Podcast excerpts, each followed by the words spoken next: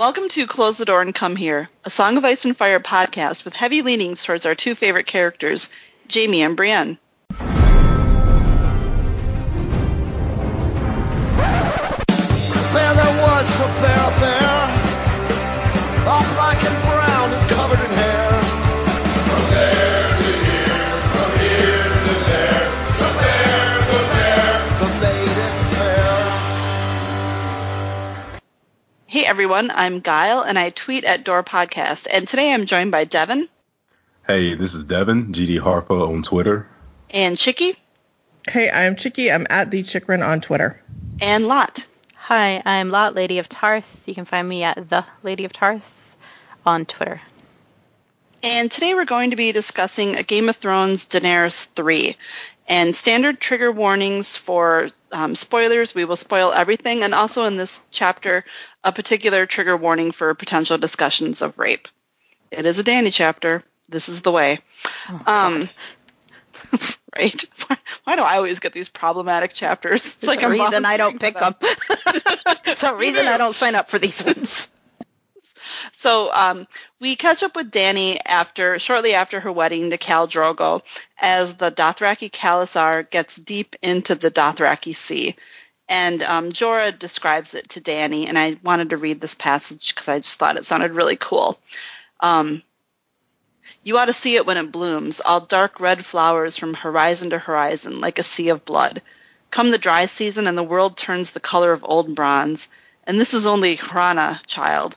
There are 100 kinds of grass out there, grasses as yellow as lemon and as dark as indigo, blue grasses and orange grasses and grasses like rainbows. Down in the shadowlands beyond Asshai, they say there are oceans of ghost grass, taller than a man on horseback, with stalks as pale as milk glass. It murders all other grass and glows in the dark with the spirits of the damned. The Dothraki claim that someday ghost grass will cover the entire world, and then all life will end. Which, I don't know, seems pretty cool. It seems like very... The rainbow grass sounds fantastic. It sounds nice and peaceful, like just the thought of like these tall grasses swaying, and I don't know, I like it, I dig it. Yeah. Then I got thinking, though, like, why is it so flat? And why is there so much grass? Like, so I know, like, it was like the glaciers retreating is kind of what created the Great Plains. Am I remembering that correctly? Yeah. Yeah. You know, we have the driftless region here, which is what the glaciers didn't cover. A little Wisconsin geography for all you folks. Tell us more. Little corner of the state. Anyway, so we find out that Dany has started to adjust to her new life, but Viserys is really still struggling and complaining about everything. And, you know, Dany reflects back on her own struggles, which frankly sound pretty horrible. You know, she had saddle sores and her thighs were chafed raw, and she had blistered hands after riding all day. But still, you know, Drogo would come to her tent every night to sleep with her, and you know, she would end up stifling her cries of pain with her pillow. And it gets to the point where she is literally thinking about killing herself. She can't stand another day. I mean, this is horrific. Being raped every night sounds pretty terrible. And you know, she's 13, so you should add that as well. Yeah, like 13. Oh, my goodness. Yeah. Oh, God. It's such an odd choice to give her this sort of like cheesy romantic wedding night, and then you know this, which seems like a more realistic. What? Oh, thing. God, I have so many problems with George and this storyline. I just kind of can't. Yeah, I am. I can't blame Dany. I'd be in her headspace about now. Yeah. I mean. Yeah, well, I guess we'll talk later about the rest of the chapter. But yeah, I mean, this is a realistic place for her to be where she is right now. So she thinks about, then she had another dragon dream one night. And it feels like this turning point for her. And instead of her brother being in it, it's just her and her dragons. And there's another short passage. She could hear it singing to her. She opened her arms to the fire, embraced it, let it swallow her whole, let it cleanse her and temper her and scour her clean. She could feel her flesh sear and blacken and slough away, could feel her blood boil and turn to steam, and yet there was no pain. She felt strong and new and fierce. So this is, you know, She notices that the dragon eggs feel warm to her touch, and that each day starts to come easier and easier to her, as do her nights. And she thinks about, Eerie was given to her to teach her how to ride, but really her silver teaches her everything. And she thinks, she's never loved anything more. And she's starting to really love this chance to ride at the front of the Khalasar. And, she looks forward to what new wonders she's going to see every day. And, it does kind of feel like, okay, she's kind of made her peace with this current reality and is, embracing this life, which, it's quite a moment for oh yeah, it's this very traumatized little girl. It's very admirable to how she is kind of adapting, this is incredibly daunting no matter what your age to kind of try to acclimate to this life. And this is a 13-year-old girl doing this. Yeah, I mean, it's not super realistic. I'll be really frank with you. It doesn't feel authentic to me personally. I've never, as we all know, I've never been a huge Dany fan, and I think this is part of the reason I don't understand her reaction. It feels honestly like more of the traditional hero's journey, and knowing that this was released as a novella by her chapters by themselves were released, it makes more sense to me in that context. But does it, given what's happened to her and is happening to her? I don't know. I feel like if she were actively dissociating or something, that kind of made sense with, this is a coping mechanism where she's literally blocking this stuff out. But she seems to be very much aware, taking in all the bad stuff. Mm-hmm. So it's really, I don't know. I will say it seems very weak that she has a dream and then she wakes up I'm a new person today and I'm going to turn this around. It seems very weak. Yeah, that's not enough. So one thing about this dream is there's in John's, in one of John's The Storm of Sword chapters, he has this dream about Ygritte, and the language of the dream is it's really similar to this. To this dream, and if I was a better moderator, I would literally have it pulled up. But this is when the dreams took him, he found himself back home once more, splashing in the hot pools beneath a huge white weirwood that had his father's face.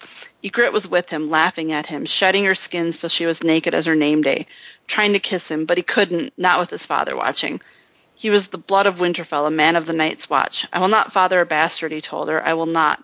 You know nothing, Jon Snow, she whispered, her skin dissolving in the hot water, the flesh beneath sloughing off her bones until only the skull and skeleton remained, and the pool bubbled thick and red. Just that. It's exactly the same. That vividness of a dream. There's so much similarity there, and I don't know if it actually means anything. I kind of hope it writing doesn't. About flesh, sloughing off your skin. Yeah, bones. I mean, I kind of hope it doesn't, because I don't want, Dany to be an Ygritte replacement, or, I don't like that.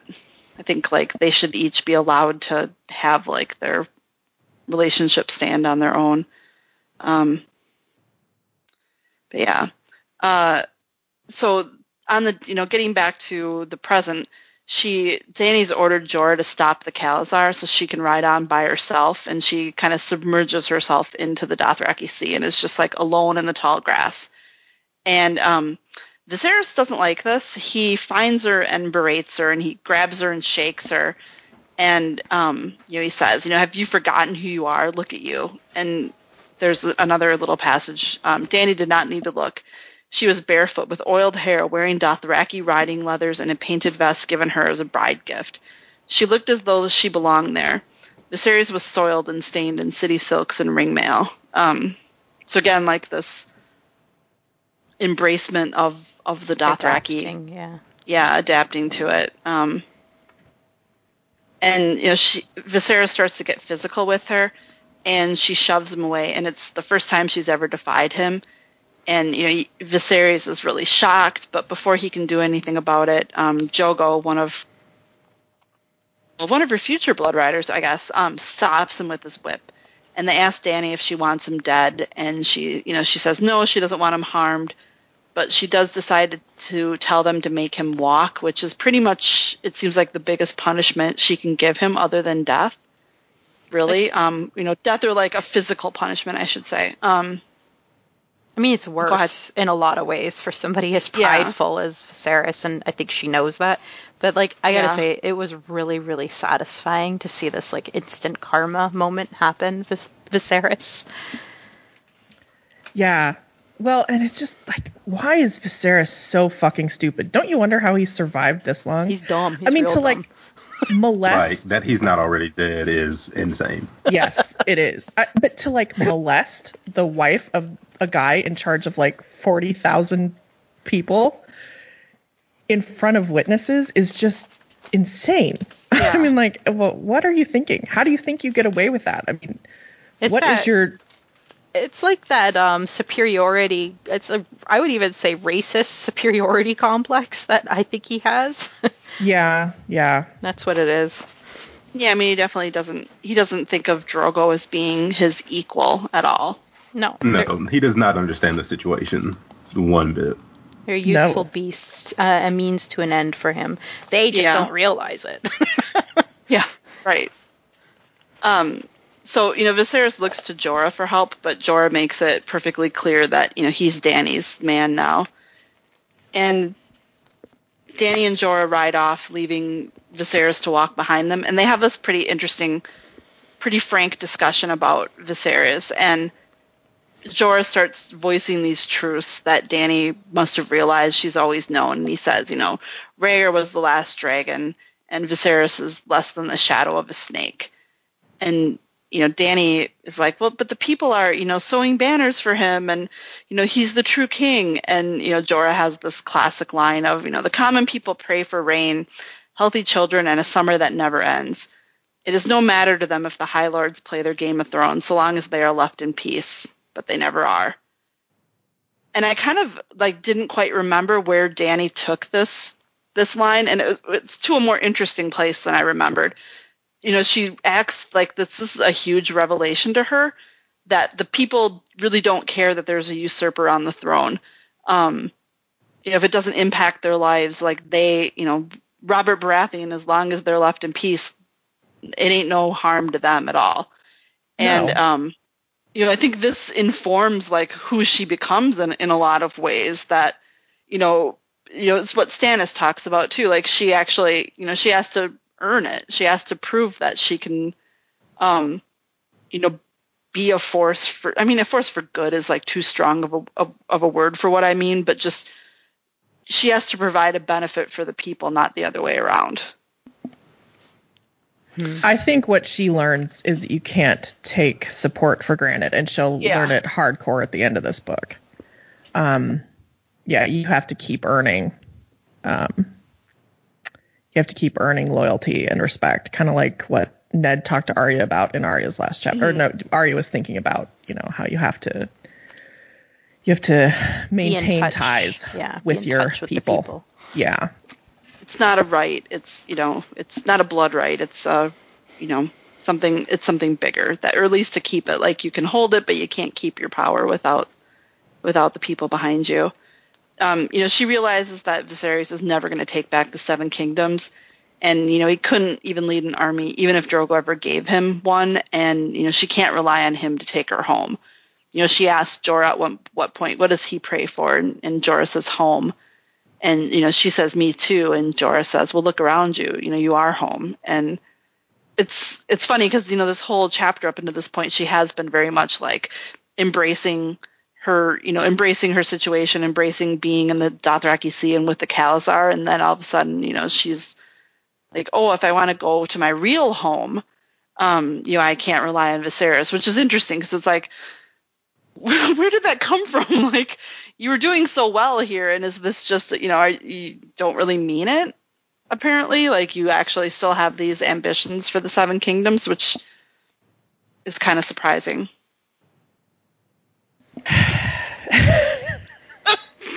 Say it. No, it is what it is. We'll get into it later in this book. So Jorah calls her a wise child, and Dany says she's no child, and then she gallops away. And she arrives back to the new camp long before Viserys comes straggling in. And, you know, she again notices that her dragon eggs are warm. And, you know, she wonders aloud to her handmaids, you know, if there are other dragons in the world. And, you know, they tell her no.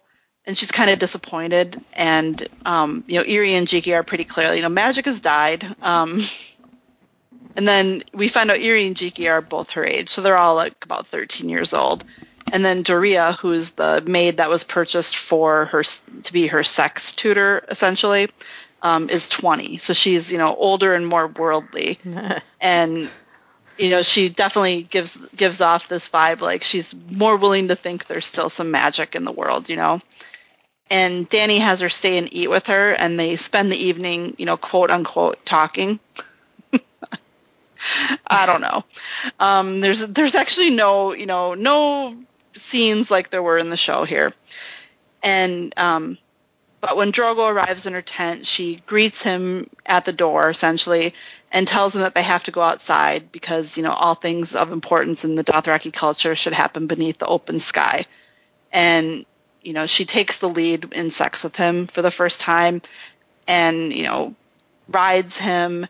And he calls out her name again. It's just like super cheesy. Like, why do I always get these like super cheesy moments? I mean, like for a moment, you could like, if you, this is awful, but say it. You're like, oh, yeah, this doesn't seem so. This seems okay. This is like for a sex scene for George. This is kind of nice. And then you get the ending where it's like, and she just turned 14. And you're like, ugh. Yeah, vomit everywhere. At the end, so at the end of the chapter, one of her maids tells her that, you know, she's with child, and she says she knows. And, you know, then the next line is, you know, she turned 14. So she's 14 and pregnant. So, you know, it sounds like a bad MTV series, basically. It's real bad. Yeah. I mean, I've watched 16 and Pregnant. I mean, like, I cannot imagine a 14-year-old. That's heartbreaking. This feels so, I mean...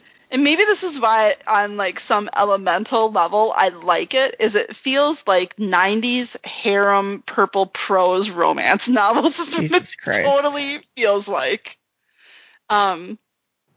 It's such a relic, and it's hard to be objective. It is a relic. Not only that, you know, there's... God, I don't even want to get into this. You know, there are kind of, like, stereotypes that certain men find attractive, talking about straight men here, and women, and you see it pop up in genre shit. And there is a vague objectification of her here, and you can feel it. It's hard to kind of pick it out. But, you know, you can just tell George wants you to think of Danny as super sexy and as, you know, seducing Drogo here. And it's disgusting to me, and I hate it, and I don't want to think about it. Like, I don't want it in my brain, and it's harder by the year to read back through this garbage. I wonder why the fuck is she 13, George? Why is she 13? Like, there was like, she didn't have to be 13. Well, like, that's not really necessary.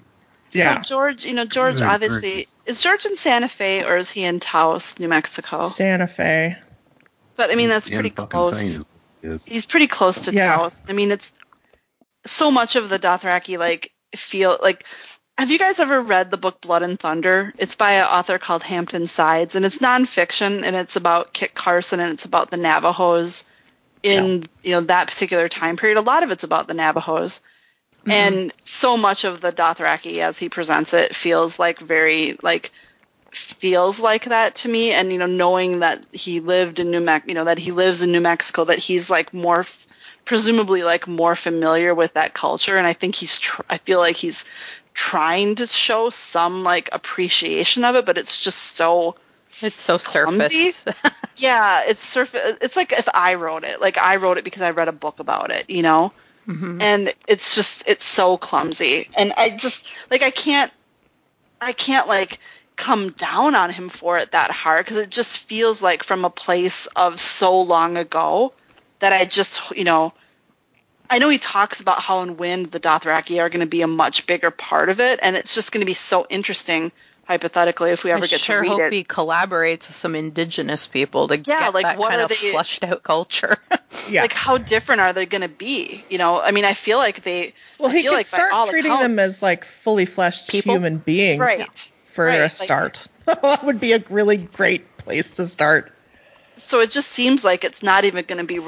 I mean, I hope it's not even really recognizable. I'll say this for George... Every time this shit comes up, I will say this for George. He seems to be a truly progressive person in the sense that he seems to be able to grow and learn. And I obviously am sadly white as it comes, and I have no space to talk about the racist representation here. But I mean, as a woman, I feel like you do see growth in some of the misogynist issues with his narrative as far as just watching the growth each book. In fact, even by Storm, things will start to change with the way that he writes women and some issues. Not, you know, there's still issues clear through Dance, but you know, I like to think there's a chance that he could change some of this. He definitely seems to be close with some authors of color, at least, who maybe could broach some of this with him. I like to think George is one of those people who could change it and could make corrections. And I mean, you know, I hear what you're saying, Guile. I you know, I'm of an age with you. And yes, this shit was everywhere. We grew up with this shit. I think it actually, we had Buck O'Hare write a question that I think we're kind of like right in the meat of right now in answering. But it's like, how would you rewrite Danny's chapters now that we are no longer in the 90s? And what changes would you make to the Dothraki? So I think, like in the 90s, this was all forgivable, right? Like this was just status quo, and now we're, you know... I mean, shouldn't have been, but was just how things were. Yeah.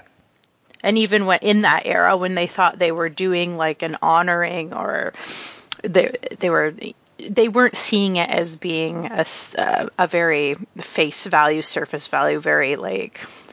flimsy excuse to try to be inclusion of different people in their stories.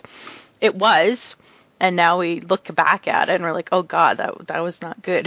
I mean, I think, you know, to Chicky's point, that you have to have the Dothraki can't just be, you know, quote unquote the Dothraki. Like, they have to be, you know, individuals. It can't be, you know, oh, here's Dany, the white woman, questioning their values and questioning like their system. You know, it can't just be the outsider doing that. And coming in and winning the hearts and minds of their people. Like, it's a horrible look. It's horrible. It's disgusting. Like, if, you know, you would have individual characters that, you know, might be pushing for more, pushing for things within it. You'd have, I mean, clearly you'd have far more powerful women in it, since, I mean, it's, you know, if it's based off of an indigenous society, I think that's realistic that you'd have, you know, women having a bigger voice rather than just being, you know, her two 13-year-old maids. Like, those are literally the only women that we, like, I don't think we ever meet any of the Dash Kaleen. Like, they're never made like individual characters where it's like, you know, the head of like that a monolith should be almost. Yeah. Yeah. Like, the head of that should be like a really, you know, powerful character that would presumably, you know, be important, and maybe that's where he'll go and wins. You know, that seems like a logical way to bring in, you know, the 2010s or the 2020s into the story. God, I forgot what decade we're in. Yeah. This is one of my big issues with this, and just frankly with Dany's story and Dany as a character, because she's positioned as this white woman who comes into this society of, who are like, for lack of an in-universe term, for a society of people of color, right? And she wins over their king, like their greatest one, by like basically doing a poor imitation of a Dothraki woman. And it's insulting to everyone involved, including Dany and the reader and everyone else. It's just, it's very hard for me to invest in or feel much of anything about, because it's just so, ugh, like, that's just not cool. Yeah. It starts with the presumption that she's better than them. She just has to prove it, you know? Yeah. And, you know, she might be better than literally everyone, since she, you know, births dragons. So, I mean, she already has quite a hand up on everyone. I don't know that we, you know. Is wielding powerful weapons what makes you better in life? And, I mean, being born to it and having them handed to you, which is another... We'll get into that one. Yeah. I'll get there. That's where I struggle, because, like, I actually, you know, like, I do enjoy her story, especially in this book, but, you know, I enjoy it from a place of, you know, it feels really like I'm not a fantasy reader. Did I read shitty like genre harem romance novels? Yes, I did. So like actually, this is more of my general speed would be like these shitty 90s ones. So this feels like super familiar to me in a way that, you know, some of the other things in these books don't necessarily. So it's like comfort almost, which is so weird. But I don't know how else to describe it.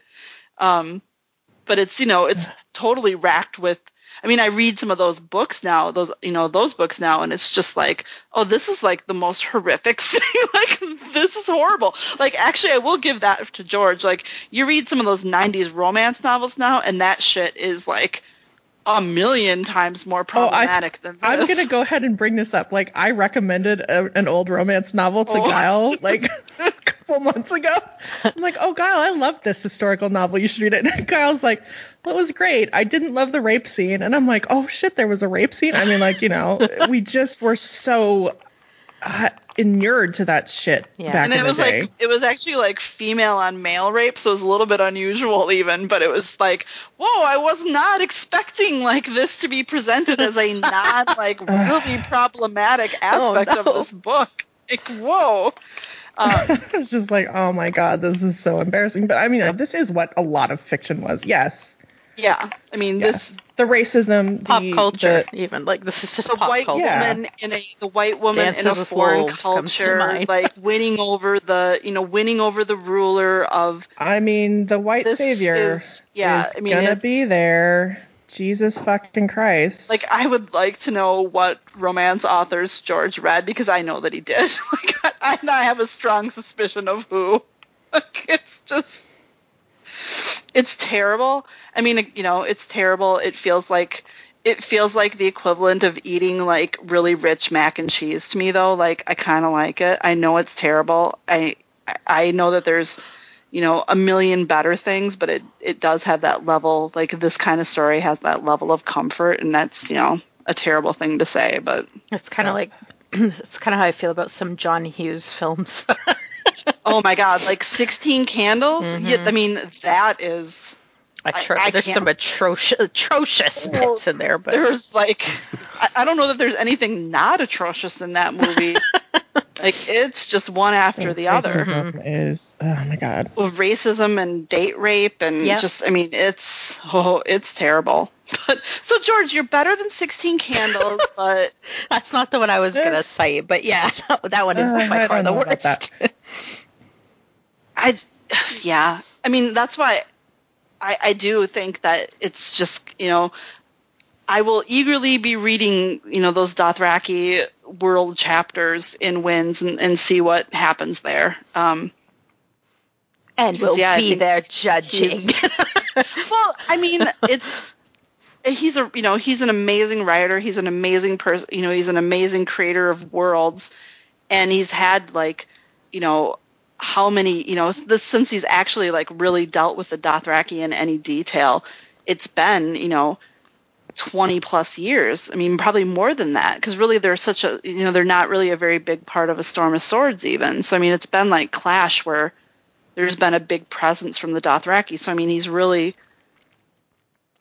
like, how much, you know, how much has he changed? How much has the world changed since Clash? And like, where does someone with all this talent take that? I mean, that's kind of an interesting thing to find out. And like, considering he is even of a generation, a couple of generations beyond of where we're at, that kind of stuff takes quite a bit to filter through. You gotta hope he's got some people maybe putting him to task on something. And again, you know, just where he's lived, I suspect that, you know, I would kind of hope that he would have people that could help him with this. He could. He's just got to find the right people. You got to want to change. You got to want to change here. And he does seem like someone who does. He could. I'm saying this. I think he is the type of person who could. I hope he does. He fucking does. Jesus fucking Christ. Yeah, oh, I mean, boy, Danny, like, I'm thinking ahead to Danny's other chapters in this book. Yeah. I'm like, this is the really beginning. We've scratched really above the surface. Yeah, it just gets worse. It gets worse. It really, better. I mean, it really, really gets much worse. Oh, God. Well, I'll be signing up to mod those, so. Right. I may or may not be here. That's my cross to bear. I'll do it. Any other questions on this chapter? Yeah. Any other comments? We've got one more from 1-2 Trish. Not really a question, but it felt so good when Danny finally stood up to Viserys. Ha ha. Imagine walking that look and being under the heat of the sun only to have him keep yammering on. I would have done the same. Yeah, I mean, it's that whole, the bully finally getting his kind of. But it's like, I mean, this is one of the aspects of the show is I find it hard to really hate Viserys that much because of Harry Lloyd's portrayal and the acting choices he made to make him pathetic. And he's pathetic in the books, but I mean, instead of a cookie cutter villain, he's really pathetic, and it's hard to like. You pity a pathetic person. You can't really hate them, I don't know if there was a better casting choice in all of Game of Thrones than Harry Lloyd. I mean, he added depth to a character that, would have easily been someone that could have not had any depth, But at the same time, absolutely portrayed him exactly right on, too. I mean, oh, God, that guy's good. Yeah, I mean, I know he's done like voiceover work and stuff, but what has he been in since Game of Thrones? I don't know. Shall I be this episode's comma and Google it? Yeah, be comma. Well, I just wish he would do audiobooks full time. He's great at it. And he doesn't, he doesn't look anything like he looks like on Game of Thrones. So it's like sometimes easy to not make the connection, I guess. But yeah, I think he's a wonderful. He's an absolutely wonderful actor, and just gave a lot to a character that would have been, super easy. And I mean, of course, he had the advantage of, D&D never had to write him themselves. Yeah, he's done some he's doing some TV series works. I'm not familiar with any of them. Hang Ups, Counterpart, Legion, Philadelphia, and then in pre-production, Brave New World.